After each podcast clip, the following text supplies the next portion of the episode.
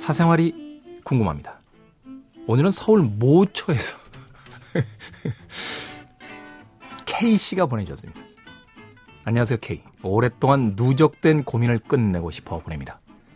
남편은 어렸을 때부터 딱히 하고 싶은 일이 없었고, 지금은 소규모 공장을 이곳저곳 전전하고 있어요. 공장일 열악합니다. 급여는 터무니없이 적고요. 월차도 없는 장시간 노동이 계속되죠. 차마 참고 다니라고 말하기도 어렵고요. 보람도 없이 일만 하는 삶 너무 우울하잖아요. 그렇다고 노는 걸 보기도 힘들어요. 10여 년의 결혼 기간 중에 남편은 소득이 없었던 시기가 더 많았습니다. 소득이 적은 건 괜찮아요. 그것보다도 제가 참기 힘든 건 희박한 경제관념과 무책임함, 그리고 미래에 대한 꿈이 없다는 겁니다. 고지서나 세금 연체는 일상적이고요. 집에 들어가는 돈에도 관심이 없습니다. 저는 남편 통장을 아내가 관리하면서 용돈 주는 방식이 비인간적이라고 생각해서 각자 수입에서 몇 퍼센트씩 모아서 제가 생활비 지출을 하기로 했었는데 결혼 초기 이후에는 남는 돈 있으면 주고 아니면 아무 말도 없어요. 대출금이니 관리비 등등을 제가 다 부담하는 게 너무 당연해진 것 같습니다. 이럴 바에는 차라리 살림하라고 할까 싶기도 해요. 직장 안 나갈 때 남편은 일찍 일어나서 게임방 갔다가 오후에 집에 와서 점심 해 먹고 TV보다 낮잠 자고 일어나서 저녁 먹고 TV보다 자요. 살림하라고 하면 아마 계속 그렇게 살 겁니다. 저는 하고 싶은 것도 많고요. 취미도 많고 어렸을 때부터 훌륭한 사람이 돼야 한다고 교육받고 자랐거든요. 그래서 하고 싶은 일도 없고 미래 계획도 꿈도 없고 게임 말곤 취미도 없는 그가 한심하다가도 가끔은 저런 마음가짐이 맞는 게 아닐까 혼란스럽기도 합니다. 모든 사람이 뭔가가 되기 위해 살아야 하는 건 아니죠.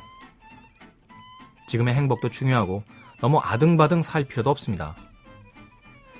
그는 자상한 사람이고요. 자주 사랑한다고 말해줘요. 저도 때로 완벽한 행복을 느끼기도 하지만 무기력한 그의 뒤에서 제가 생활비를 다 내고 불안한 미래를 혼자 감당해야 한다는 걸 느낄 때면 도망치고 싶어집니다.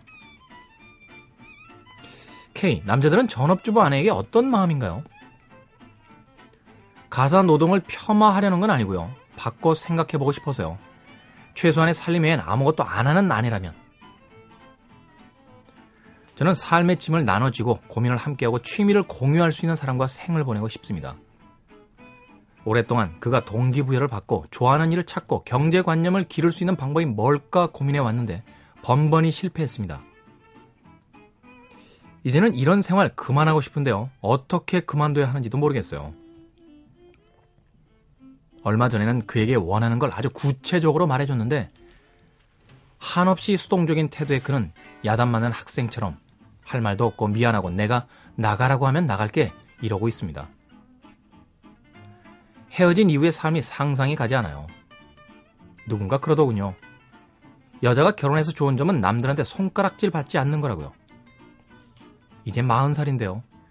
주변의 시선도 두렵고 또 다른 사랑이 찾아올지도 모르겠습니다. 다른 한편으로는 아직 마음밖에 되지 않은 나이가 흘려보낸 30대가 너무 아까워요.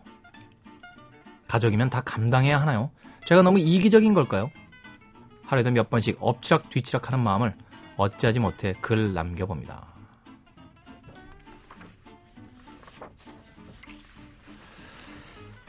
선택은 K씨가 하셔야죠. 네. 아까 모처라고 해서 제가 웃은 거 사과드립니다. 예, 이렇게 심각한 사연인지 몰랐어요. 다시 말씀드리지만 선택은 K씨가 하는 거예요. 여러 가지 이야기는 드릴 수 있을 것 같아요. 음, 벌써 마흔일까? 아니, 이제 마흔일까? 저는 뭐 그 나이를 훌쩍 넘겼습니다만, 의사들이 그러더군요. 제 나이 또래의 사람들이 평균 수명 90에서 100살을 산다고요. 살아온 날보다 살 날이 더 많이 있습니다.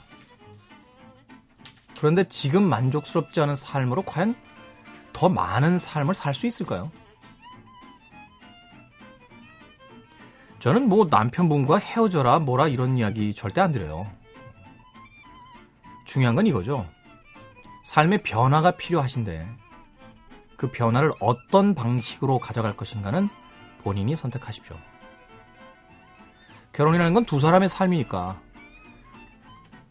본인의 삶의 변화를 위해서 남편에게 무엇인가 이야기를 할 수 있겠죠.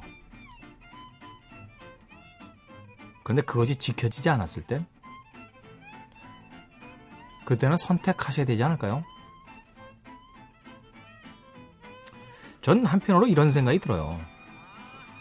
결혼해서 두 사람이 한 집에 삽니다. 그런데요, 그 둘 중에 한 명이 만약 행복하지 않다면, 그 나머지 한 사람도 과연 행복할까요? 그리고 그 둘 중에 한 명이 행복하지 않다면, 그것만으로도 이미 그 가정은 행복하지 않은 게 아닐까요? 우리가 혼자 살다가요, 둘이 됐을 땐 이유가 있는 거잖아요. 근데 혼자 살 때보다 둘이 살 때가 더 힘들다라면 무엇인가 생각을 해야 봐야 될 그런 시기가 아닐까 생각이 되네요. 네. 어렵다. 어려워. 유명 작가님 남편분 잘 계시죠? 네. 저는 게임을 잘 안 해서요. 네. PC방에 가본 지는 한 100만 년 됐습니다. 네. 그렇다고 뭐 제가 그렇게 잘하는 건 아니고요. 근데 그건 확실히 이해할 수 있을 것 같아요. 꿈을 공유하지 못하는 부부. 제 친구 중에 한 명도 이혼을 했는데 집에 돌아가면 매일 게임만 하는 남편의 뒷모습을 보고요. 거기까지만 할게요. 네. 봄인데 웃음을 찾을 수 있는 일이 있으면 좋겠네요. K씨.